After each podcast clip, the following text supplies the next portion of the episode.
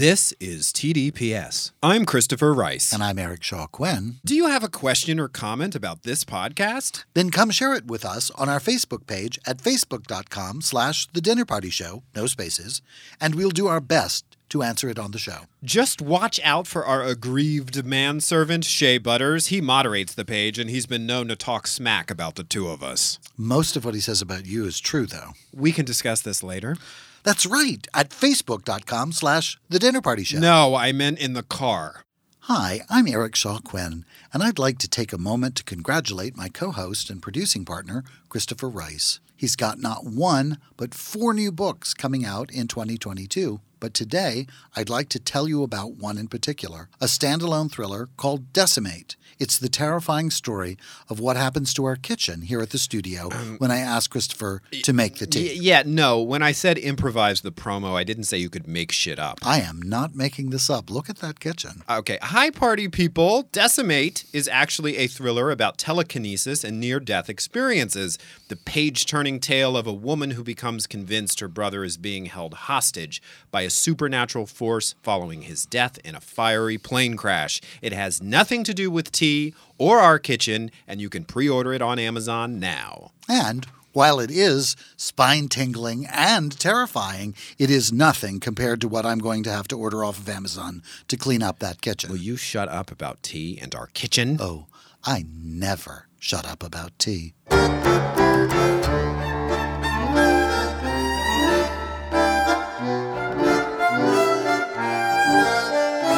Hi, I'm Christopher Rice. And I'm Eric Shaw Quinn. And you're listening to TDPS Presents Christopher. And Eric. We did it so good this It time. was much less unprofessional It was, than but usual. last week was a terrible just opening. fell apart. Just fell apart. All of we it. were all uh, we were all aflutter from the romance of Heartstopper. We were. on Netflix, which everybody should see. It's a fabulous show, and you should listen to last week's episode to find out why.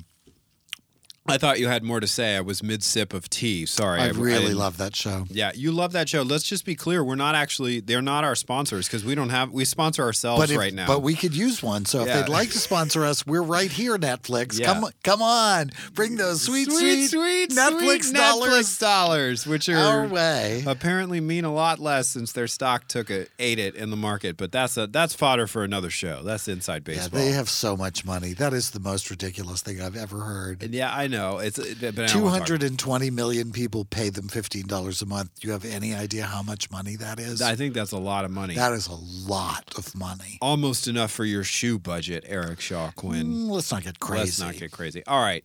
Look, let's focus. We, this is one of those episodes where we need to focus. Do we? We need to focus. Have you seen this show? Yeah, I well no, because it's a podcast, so I've listened to it, but mostly to you know keep track of how funny I was. But did you focus? is it about I was focus? focused on whether or not I was funny in that episode or not. I actually stopped listening. In the beginning, I listened to us a lot, and then it made me too self conscious, so I stopped listening. and just f- freaked out about it. I just, in general, it. just assumed I was doing a passable job at all times. That's that's really the way to survive in entertainment. No. I've known you a long time. That was never what happened. That's never it. You just stopped listening and worried. You I did. I'm constantly entirely worried. to worrying about whether or not you're doing a good job, but you didn't listen. I didn't listen. That would only confirm your worst fears that we're just a bunch of chuckleheads that come in here and run our mouths and giggle at Well- the same things, laugh at our own material. And we also talk about true crime, and True Crime TV Club is back this week um, with an Eric suggestion. This was the show Eric picked out. And so if you have any feelings about it, please direct them to Eric at the end of the episode. No, I'm just kidding. This was something we wanted to, have wanted to do for a while because it was a new series. I think it's new on I was new to us. We had not Yeah. seen it before. It showed up on Peacock. I think there's only one season. It's like 72 episodes, but I think it's just the one season, right? Yes, uh, so far available. Yeah. So, Cruise Ship Killers is the name of the show we're going to be talking about. The episode title is James.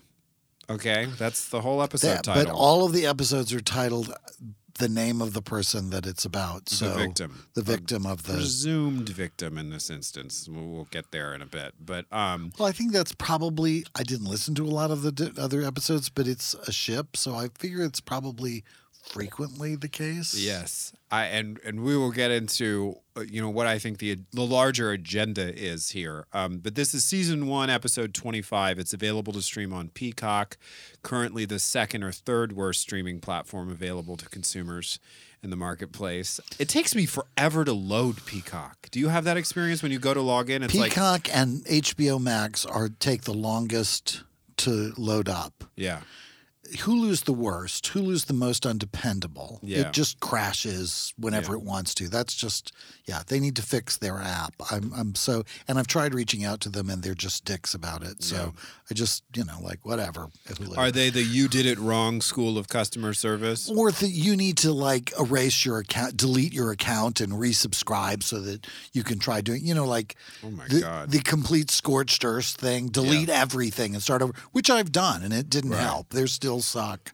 Um, yeah, they need to fix their app. Yeah, um, is the is the problem. They also need to put the thing about Harry on fucking. I had heard you had feelings about God, that. I swear to the God, it best part is you change the name of the, sh- of the movie every time we talk Every time. I talk I think it. it's the trouble with Harry. I think it's the. Yeah, I think you're right. but see, if they would put it on there, you would know the name of it because you would always see it in your library. Let's see. What is the name of it? I should know this. I should be better. But Do, do, do, the, the thing about Harry. Oh, it's the thing about Harry. The trouble with Harry is that old Hitchcock movie, I think. yeah. Yeah, anyway. Old guys figure out the names of things. So it's the thing about Harry, which is what I think I said.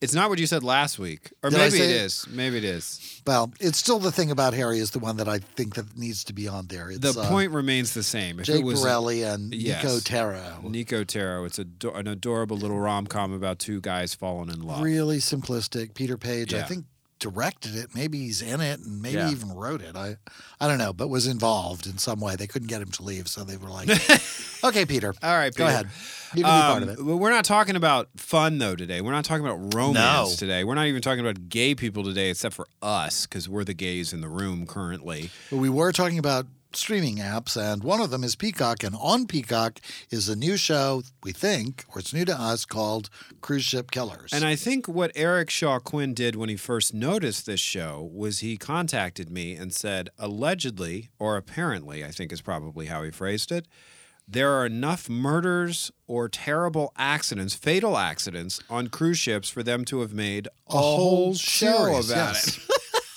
And this show even pointed out yet another thing that's happened as a result that was even more horrifying. Uh, but we'll get to that. We'll get to that. Okay, so uh, the episode title is named James, and right away we are introduced to 22 year old Jim Scavone. Uh, who that's apparently how his name is spelled. I looked it up, but it kept sounding like the narrator was saying Scabo. So maybe I am mispronouncing what sounds like an Italian American name. My apologies to the Italian American community. and just so you know, Jim is short for James. James, allegedly. We assume. but Allegedly. we don't know. allegedly.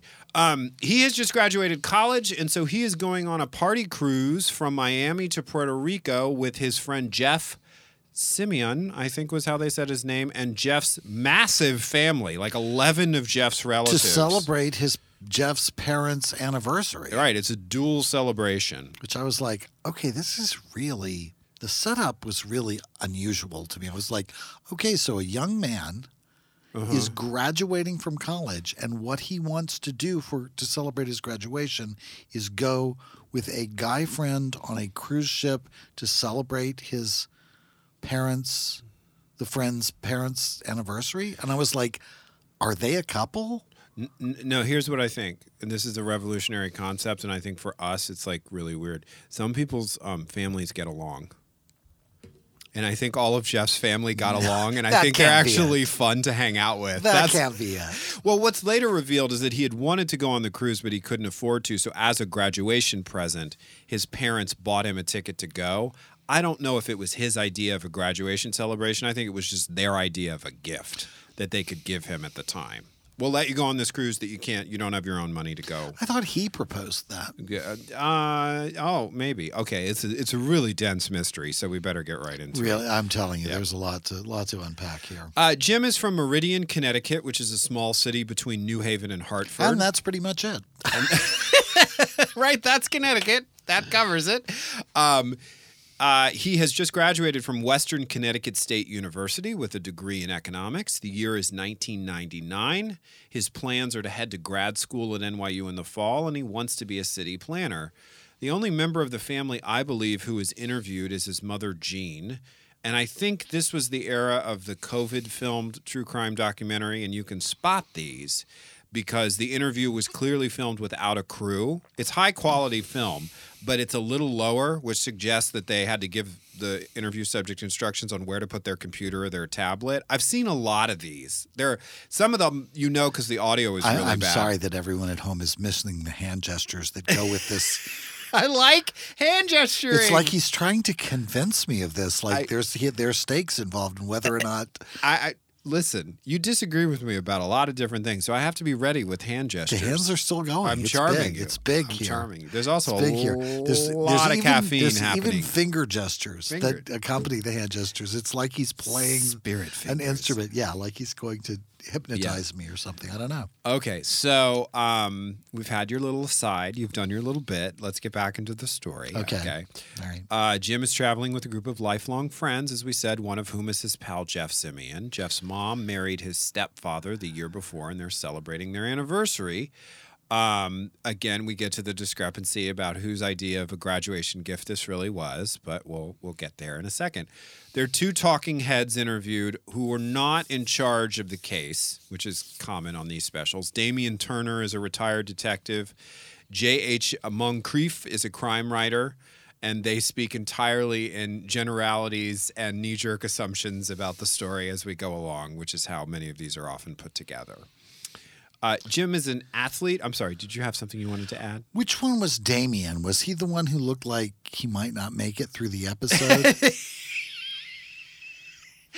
Maybe. I don't know. that wasn't my impression, but like he wanted to go to the bar. like, no, like he was an older gentleman who just might no, not be able no. to. Okay. That's we're gonna get to him. We're gonna get to him. Um, so Jim is an athlete who loves sports. Uh, he got a job as an assistant tennis pro at a country club. Uh, the last thing he told his mother before he left on this cruise was to wash his whites uh, that he had to wear to work. So this is going to be an important detail later because it goes to Jim's state of mind before he left on this vacations vacation, excuse me. The travelers are thus. I don't know why I wrote it in my notes that way. They did not say that on the special. They did not say the travelers thus. are thus. they travelers went for a fortnight on the ship, and the travelers were thus. the wizard Jim and the sorcerer Jeff. Uh, Jim, his best friend Jeff, Jeff's college roommate, and then Jeff's family, Jeff's sister, and her boyfriend Jesse. Uh, they all board the ship in Miami. And I guess this is like a weekend cruise. So it's not stopping at a bunch of islands. It's going straight to Puerto Rico from Miami and back, I guess. Right? Was that the impression you got? I was really that actually confused me because then suddenly I would think that would be a Caribbean kind of cruise, right? but It's a- then they were all about the Atlantic Ocean, and I was like, why did they go into the Atlantic? Ocean? Anyway, They didn't. The people are stupid. They were in the Caribbean the whole time. well, that's kind of how I felt Yeah. about it. But they started talking about the second largest ocean in the world, and I was like.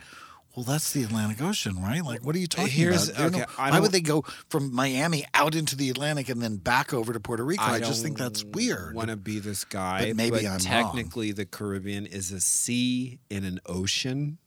I think maybe that's how it works. Like the Atlantic Ocean contains the I don't Caribbean actually know Sea. how it works. It's they're, they're all the water is connected when you get right down to it. The Amazon is part of the Atlantic Ocean, This you know, but getting like way existential. I don't know. It's like it's like the thing about full moon. Does full moon happen before midnight or after midnight? Like which day does full moon happen on? Yeah. It's two days, really, when you think about it. My dad and I almost came to blows once when I was a child over whether or not the Bermuda Triangle was described as the area in the middle of the triangle or the perimeter of the triangle. And my mother told him to shut the fuck up and stop arguing with me about stupid crap. Were you perimeter or interior? I was perimeter. Of course you were. I was like perimeter. That's the Bermuda Triangle. If it's not shaped like a fucking triangle, it's not a triangle.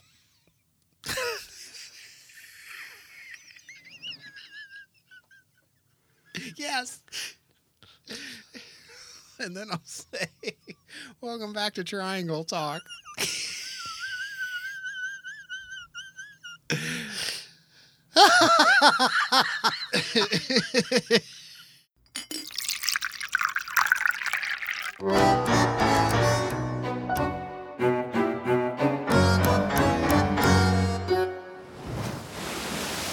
Eric.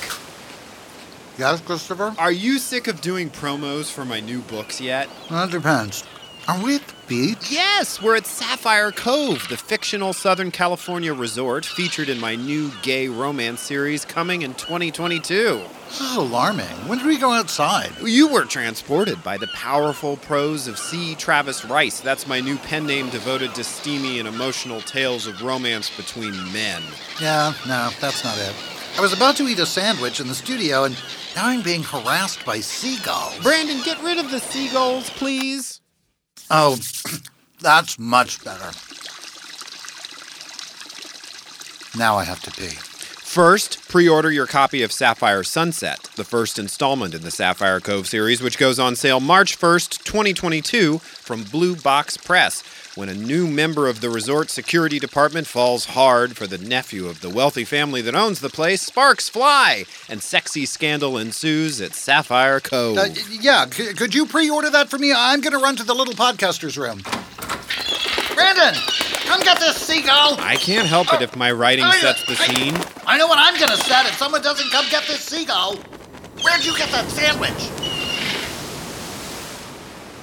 Sapphire Sunset, the first book in the Sapphire Cove series from C. Travis Rice, now available for pre order. Eric, Yes, Christopher? have you been to my website lately? Why would I go to your website? You're sitting right here. Well, it's the place to find out all about my new books. Why would I go to your website for that? Again, you're sitting right here. All right, well, for people who aren't right here, ChristopherRiceBooks.com is a great place to get information about my new releases. which you'll give me copies of because I'm sitting right here. Yeah, maybe. But for those who aren't currently sitting in our studio on the Sunset Strip, check out my website, sign up for my mailing list, and check out all the posts on my blog where I talk smack about Eric Shaw Quinn. What smack? Shut up and read this new book I wrote. Fuck that and fuck ChristopherRiceBooks.com. This ad did not go as planned. This was an ad?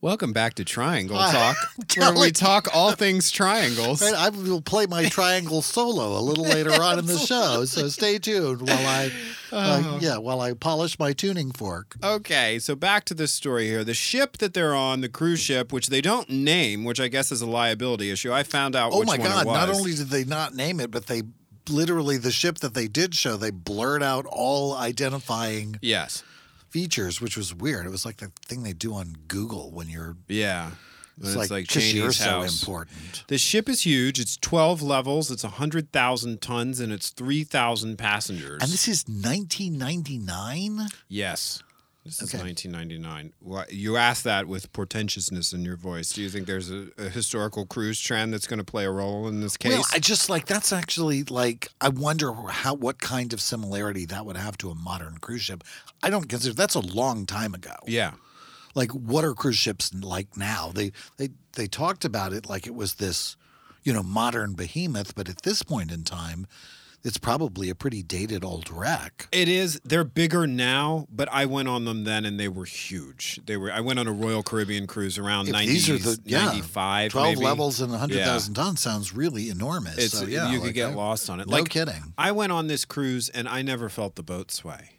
Like the boat was. It was like you could forget you were at sea if you were in the middle of the boat. But anyway, okay. Um, at at they uh, the group went to dinner. Uh, I think this is the first night of the cruise, around 8 p.m. Um, Jeff's roommate's mother later told Jeff's mother that she had a very positive impression of him. She thought he was a wonderful young man. Uh, he's also a very good looking man. They show many pictures of him.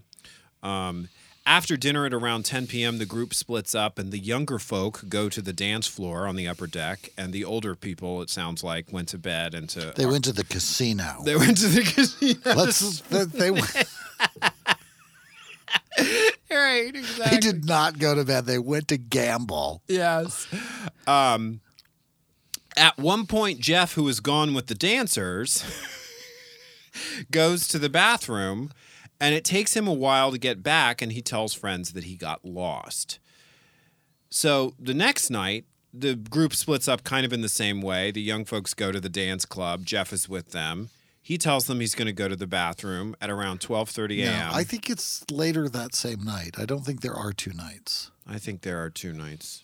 I don't. We're, we're going to agree to disagree. We're going to agree to disagree. But I think it was just he went to the bathroom again later that same night, and he never came back. Okay, maybe, maybe. I, I, it, it doesn't have a huge impact. Doesn't on the really matter. The point is that there were t- there is one trip to the bathroom that he returns from, and But after an extended departure, of being and during which he says he got lost. This trip to the bathroom, no one ever sees him again. Period. Jeff, his friend, gets back to the cabin they're sharing at 3 a.m. There's no Jim, but he isn't worried because maybe he met someone, maybe he's still out partying. But then the sun rises, other people in the party start to wake up. Where's Jim? There's no sign of Jim. They have him paged on the ship. There's no response. And that's when everyone gets really worried. They're like, it's now well into the next day. Hours have gone by. His his name is echoing out all over the ship. No response.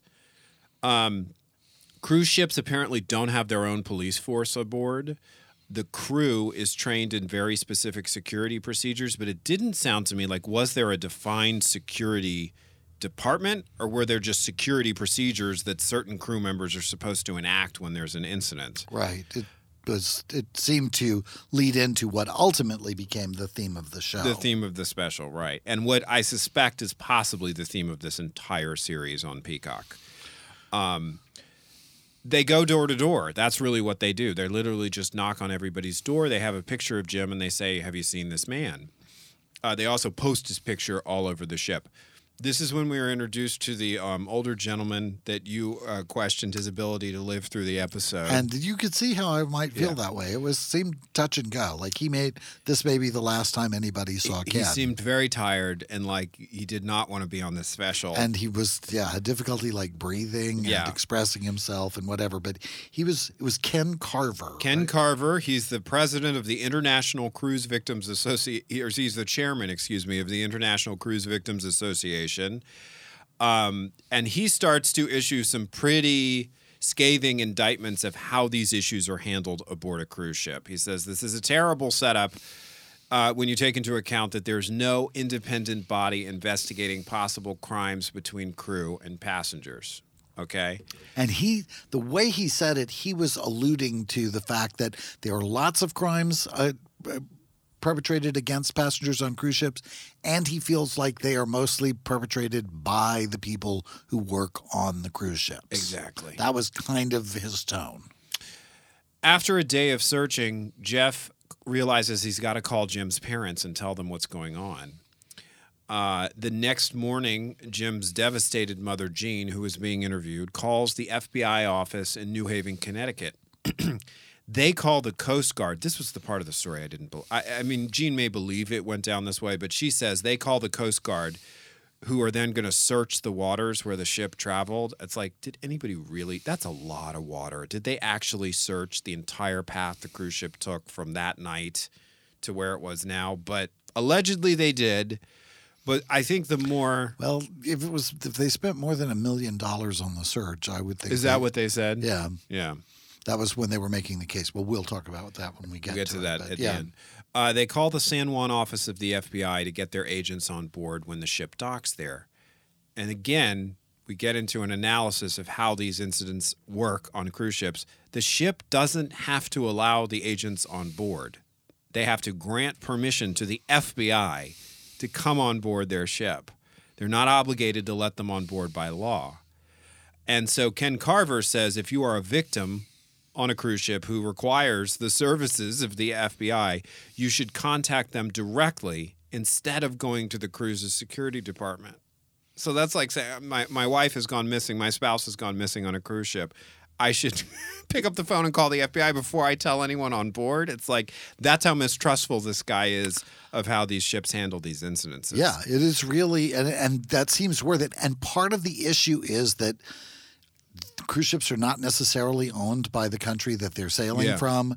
They're sailing through international waters. There are a lot of different jurisdictions taking place, and because it's largely unregulated, those kinds of this kind of weird anomaly, you could see how it would crop up. It's Right. like, oh, that's really bizarre that the FBI would not be able to just say, yeah, no, we're coming in and having a Yeah. look. We got a warrant, right? G- Is it, FBI has to get warrants, right? We're just the FBI, Yeah. we're coming aboard to have a look. We're like bringing ten of our friends and windbreakers. We're coming yeah. in. We're going to be visiting your ship today. Like maybe they can't like break open stuff, but they that they couldn't even come on board. without permission. Yeah, that's wild.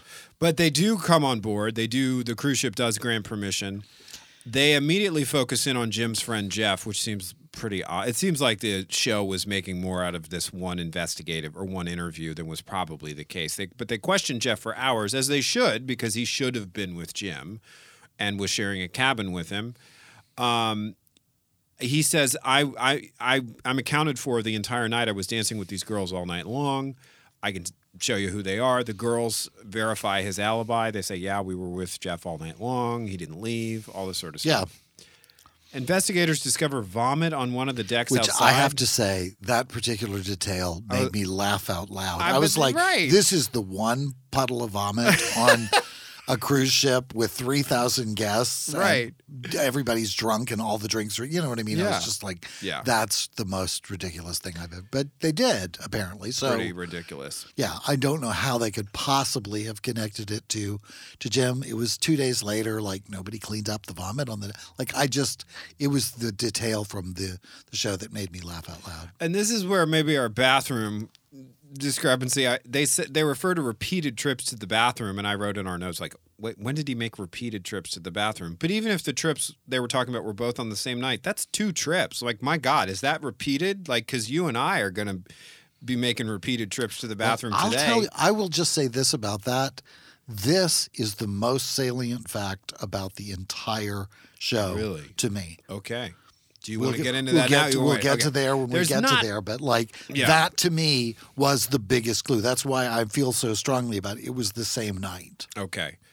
So, um, the vomit and the bathroom trips raise the specter of was he sick or had he been drugged? And they go into an analysis which doesn't sound very scientific that unless that men aren't usually drugged in bars, which is like mm, maybe you should visit a gay bar.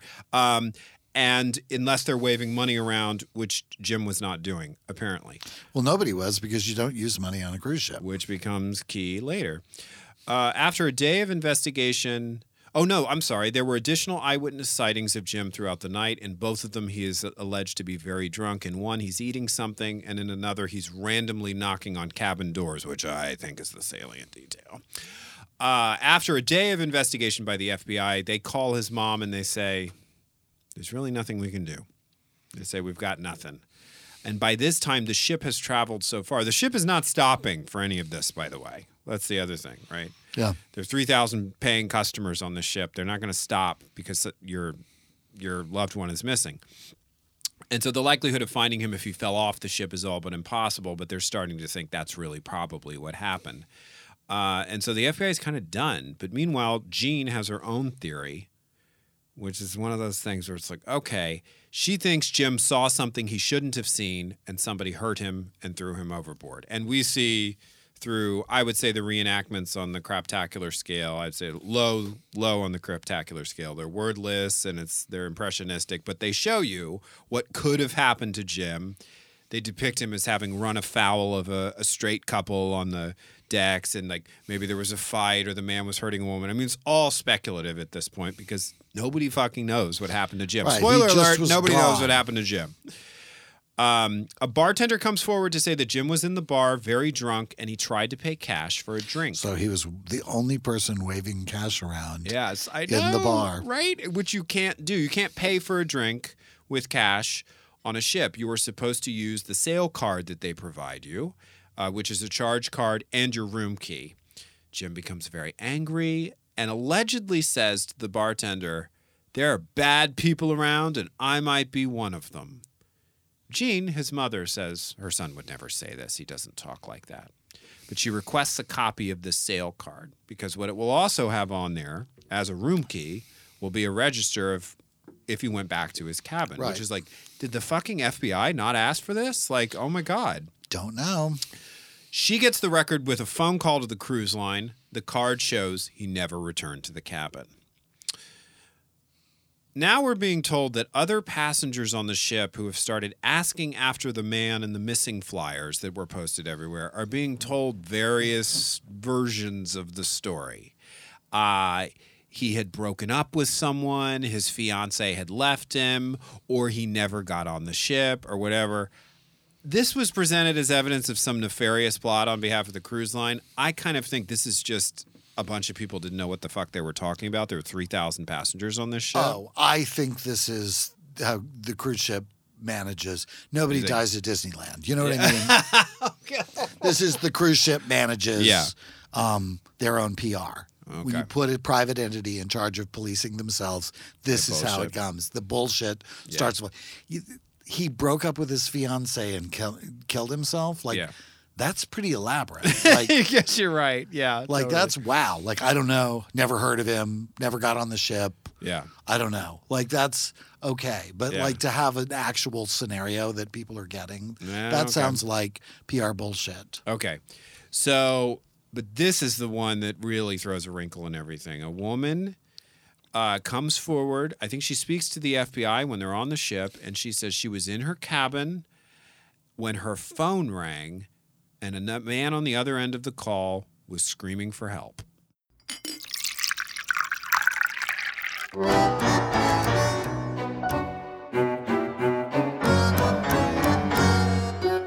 I'm Christopher Rice. And I'm Eric Shaw Quinn. And Eric and I aren't just podcasters. And bitches. That's right. We're also authors, and you can buy all of our books at www.thedinnerpartyshow.com or tdps.tv and wherever ebooks are sold.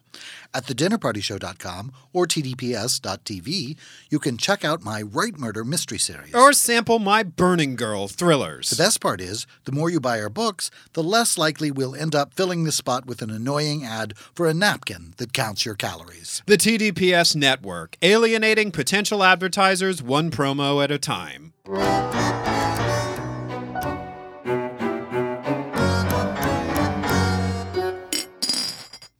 Jim has been missing now for days. A woman has come forward claiming the day after, around the time he went missing, she was in her cabin. The phone rang, and the phones on cruise ships operate um, m- much like hotels. Like I would, like you can call the mainland for a fee, but mostly I they really, work room I to room. I wanted to know what the dial-in for her room was. Like, what Yes. was she in room nine thousand one hundred and Right, exactly. And somebody dialed nine one one, and it rang her room. Right. Because she hears a man yelling for help. Help me. I can't get out of here. I can't get out of here.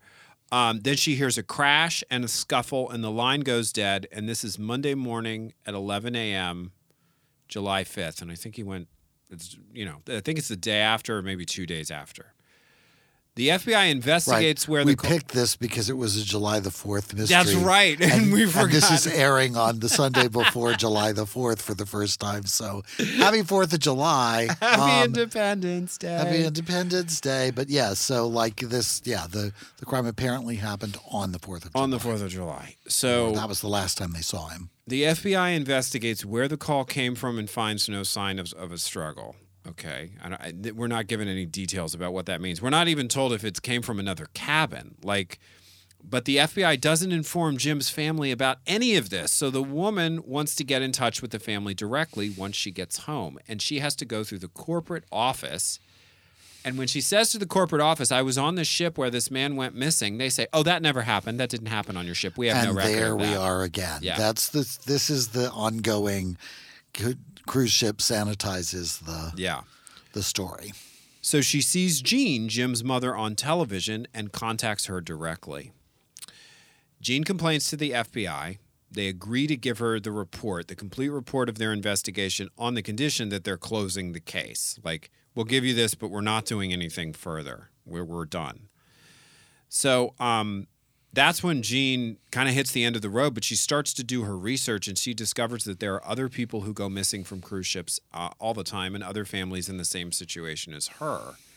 Uh, the coda on the story is basically that the you know the chairman of International Cruise Victims Association I guess works for Jean because Jean and her husband co-founded They that organization. They basically founded it. So yeah, Ken Wheezy works for um, Yeah. or at least worked with what Yeah. you call it. And it seemed like that was more or less what this show was about, how that organization got founded, because they really never got any answers. Mm-hmm. Uh, there was a moment years later when the authorities did call Jean asking for DNA samples because a body had been discovered. And they said, if you never It hear from up. us again, right, a body had washed up, and they thought, they said, if you, you don't hear from us again, it means it wasn't your son. And she never heard from them again. So she assumed as much. Um, as a result of the work of the International Cruise Victims Association, the U.S. is the only country that has the right to investigate crimes against their citizens on cruise ships. Progress. This was a weird one. They're supposedly, as a result of the organization, required by law to install a laser system that would detect a body going overboard, but ships, as of the airing of this show, haven't installed them. Yeah. And that was the thing that we were talking about Yeah. earlier. That's where they brought up the point about how much they had spent searching for him because the ship just kept going. If when somebody fell over the side, there was an alarm, Right. the ship could stop, or they could at least take note of mm-hmm. where the alarm went off. They would have some sense of where to actually search because they said it's really kind of hopeless. Once you're overboard, like if they don't know where you went overboard, they can't just search the entire Caribbean for you. Here's here's what came to me while I was watching this show. I would be willing to have a tracking device installed in me after the amount of true crime shows I have watched where people just go missing in vast areas. Like you don't realize how big the world is until you get it, you read a lot of true crime stories because you see how Until easy you have to walk. until you have to walk. Absolutely. I mean, I walk to the gym and it's like Christ. No, but it's like it was the Malaysia airline flight, uh, the missing Malaysia Airlines at 370, I think it was. Oh my God, they're never going to find this plane. That ocean is enormous. But if all those people had tracking devices, I know it's weird and it's a privacy issue and you could consent to have it done. But I would be willing to do it. If I was missing and you couldn't find me and I had Don't been they all have cell phones? Dri- No, cell phone, bleh, cell phone towers, and they, there's not enough coverage. I want a satellite tracking device right here in my shoulder. You know, maybe just under the skin. No, I don't want it to be easily removed because I don't want you know like my captors to remove it. I it's just I'm just putting it out there. Let's get back to your thoughts about Jim's frequent bathroom visits the night he disappeared. Well, I just thought that was the only real anomaly in the story. A, the first thing that was really struck me was that this is really an odd trip.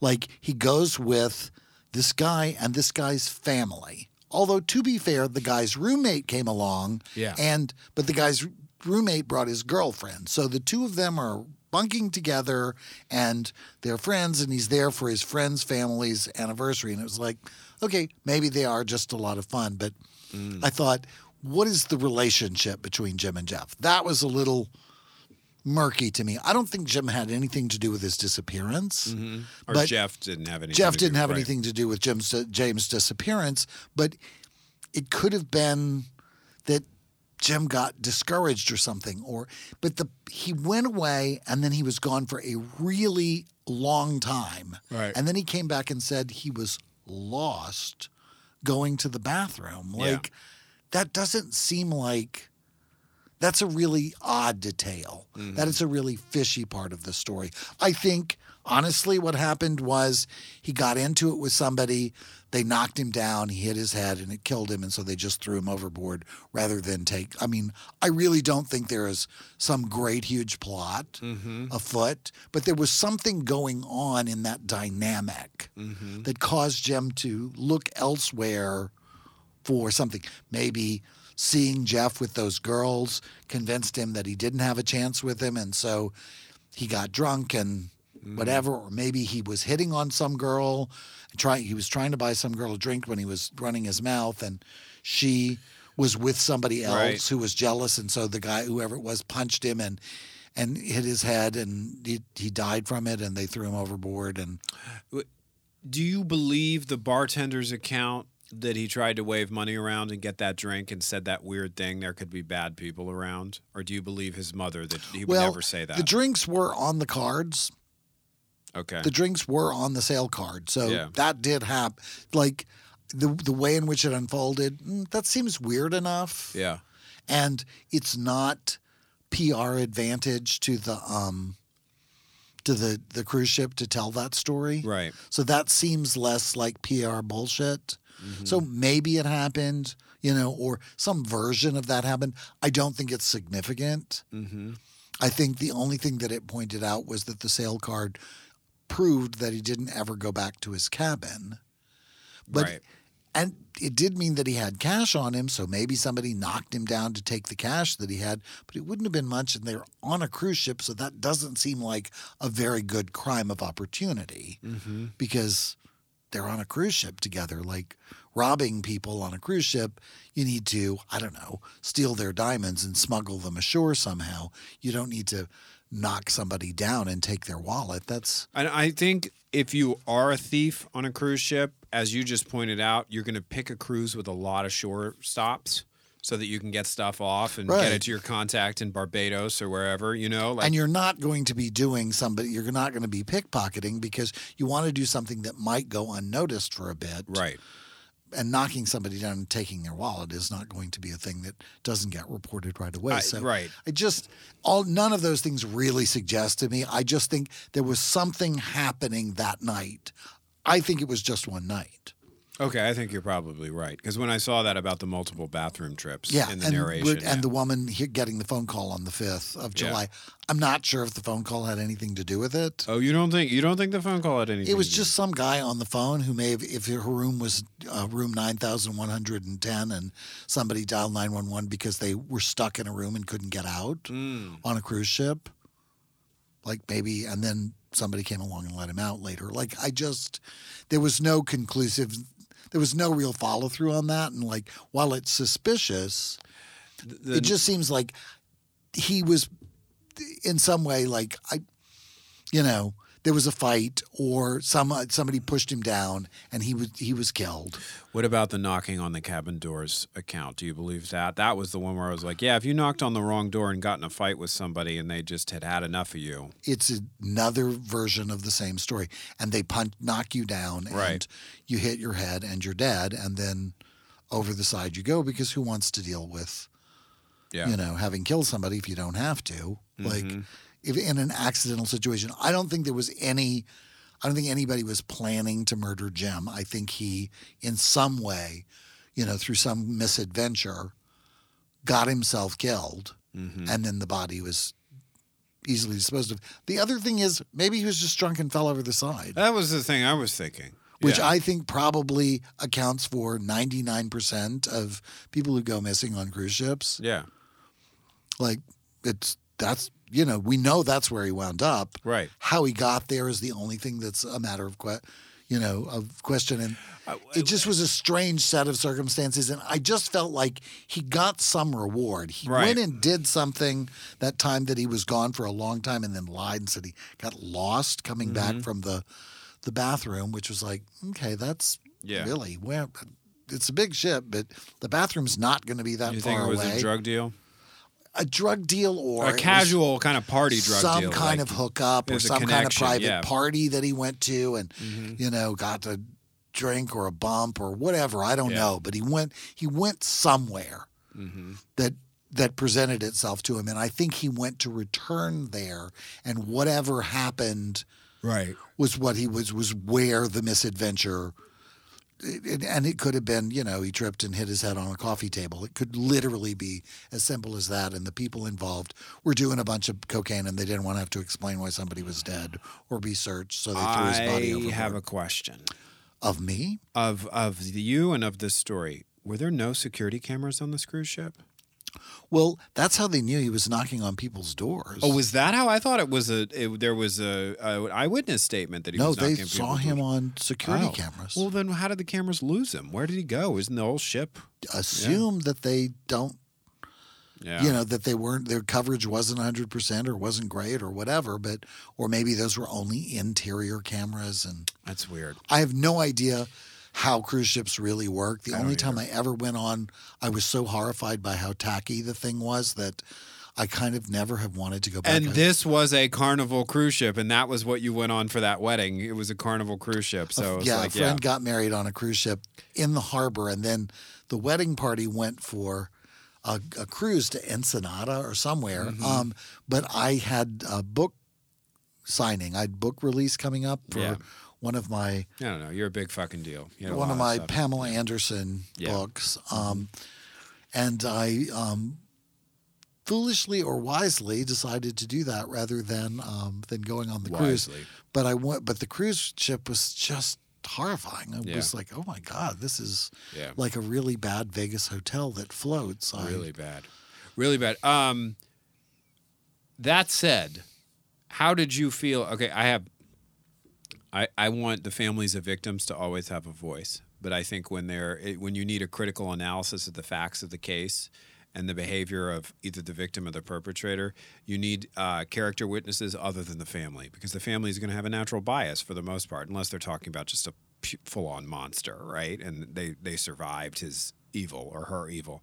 Um, but I think one mother believing that this nefarious thing happened to her son was was not really enough to ground this story for me and i think it was constructed that way because the purpose of this show i think as you pointed out is to call attention to the fact that uh, the cruise company's ways of dealing with these incidences are pretty fucked up Well, or at least this particular episode of the show, Yeah. because this was a show about the woman who founded this organization. Yeah. So to me, that was the, in the end, that was the most important fact. right Was that, oh, this is the woman who founded this organization, which sounds like there's a need for it Yeah. because I don't know that it's necessarily malicious, but given the sort of loophole floor full of cracks to fall through mm-hmm. position of internationally owned ships in international waters traveling to multiple countries, I would think that investigating crimes there would be a challenge because of all of those different jurisdictions and factors and so I think it's an important part of to me that's the important part of the story. I think Jim somehow wound up being either thrown or falling overboard for whatever reason. You know, like, and he was either already dead or, you know, that was the end of that. I'm going to make it about me, and I'm also going to make it about me, and it's going to be a story about drinking. So you, you're supposed to drink when I make it about me, but you can drink double if you're listening. I went on a cruise around this time. I think it was 95, 94, 95. And I was not of drinking age, but I was given, I was slipped some drinks by my traveling companions. And during the day, during the day, meh, at night it was like they actually started to add alcohol. But during the day the drinks were weak as shit. It's like and i'm from new orleans. I knew. And i thought interesting so they were actually making an attempt to regulate how much alcohol was circulating through the population without closing down the bars. But if this issue I imagine alcohol sales are big business for a cruise. If this issue starts to come under a magnifying glass because drunk people are routinely doing fatally stupid things on their ships, that could really cut into their bottom line. That's what I saw. that drunk people regularly fatally do shit on They do. cruise ships all the time. I think Yeah. that's I think that is part of the this but I think if you were to take the same you know pick another group, let's say um big party luxury hotels. mm-hmm. Like, I wonder how a comparison of those, the crimes that are committed there and the people who get up to stupid shit and get themselves killed Right. at hotels compares to people on cruise ships. I bet it's probably not a particularly big jump. Yeah, that's not the point I'm making, though. The point I'm making is how they have the ability to prevent a granular investigation of these incidences where a hotel does not. If the police want to come into your Right. hotel, they're coming. And a hotel is subject to local liquor laws. Whereas a cruise ship is not. Like, I remember gambling at age 13 on a cruise ship because they were like, we're in international waters. Nobody can see. like, and I think the lawlessness of these environments is like, okay, I think that's maybe something worth paying attention Yeah. to. Yeah. I mean, I think it's part of the appeal. I think it's the re- I think it was the point of this episode. I don't I haven't seen any other Right. episodes from this show, so I don't know if that's going to be a recurring theme. I would be willing to bet that probably 80% of uh, them are going to be and then they never saw him again because the ocean just becomes this yeah. you know, the great garbage disposal and the, you know, like Yeah. somebody falls over and goodbye. That's the end of that. So Totally. I think that's going to be probably a more recurring theme. I don't know. I'll have to try another episode of the series. It was, I have to say, it was not a very exciting watch because there was n- almost nothing to the investigation. Right. But that may have been because they were setting up and then she founded this victims' rights organization, which seems like there's could be a case for. And I don't know, like I'm not sure from your story what the advantage to the cruise ship would be for the drinks to be stronger at night than they were during the day. I think it's about cutting down on the cumulative alcohol intake. If, if because people are drinking all the time. Like there's no they're on if, particularly if it's a day at sea. So if you're starting them with strong drinks at nine in the morning and it's an it's as just as heavy a pour by the time you get to the nighttime, they're just going to be vomiting everywhere. You you've got to hold back without closing the bar down. I just can't imagine they're not already vomiting everywhere. Oh, they are. So we have something exciting happening on our next episode. It's something we haven't done before yet for Christopher and Eric. We are going to be out in the world Right. recording a live episode in front of a, live remote- audience. A remote recording Yes, a in front of remote the recording. We're um we're going to be at a, a, an event called Book Bonanza. Book Bonanza.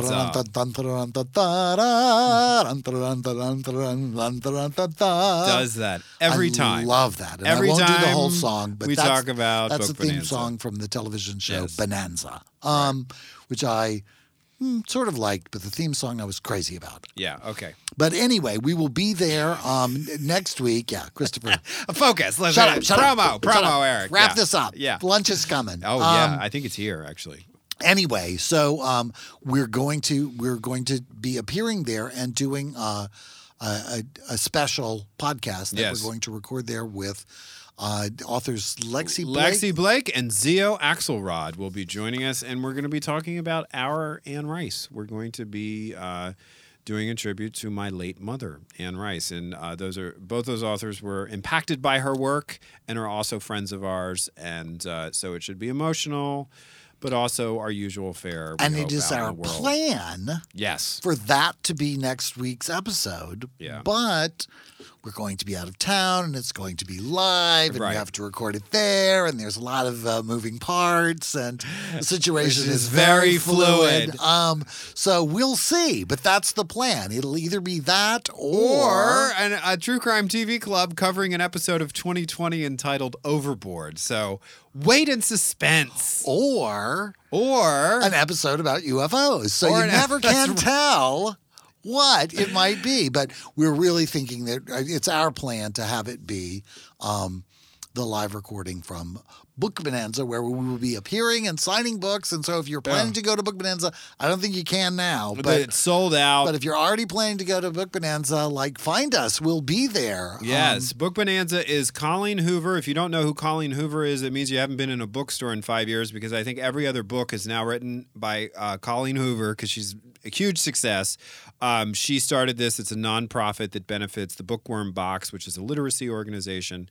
Uh, they also have a bookstore that is uh, nonprofit, and it um, it is a wonderful organization. And uh, this is, I think, only their second year of doing it. I think their first year was was before the pandemic, but in Denver. Oh, This is at the Gaylord Hotel in Dallas, but again, it is sold out. Uh, you can, if you live in the area or you want to travel to the area, maybe their website you can look about and see if there's anything with a wait list or people trying to get rid of their tickets, scalping and whatnot, all the stuff you usually associate with books. right. Right, because there'll be people clamoring to try and break into the building to Yeah, you know- get us to sign their uh, books. Well, maybe not us, but some of the other people there. Yeah, probably not Colleen. Probably Colleen, yes. Us, maybe. It'd be nice. Absolutely. But uh, yeah. Yeah. All right. Well, until then and forever after, whatever episode airs next, we don't really know. I'm Christopher Rice. And I'm Eric Shaw Quinn. And you're listening to TDPS Presents Christopher. and Eric. Thanks.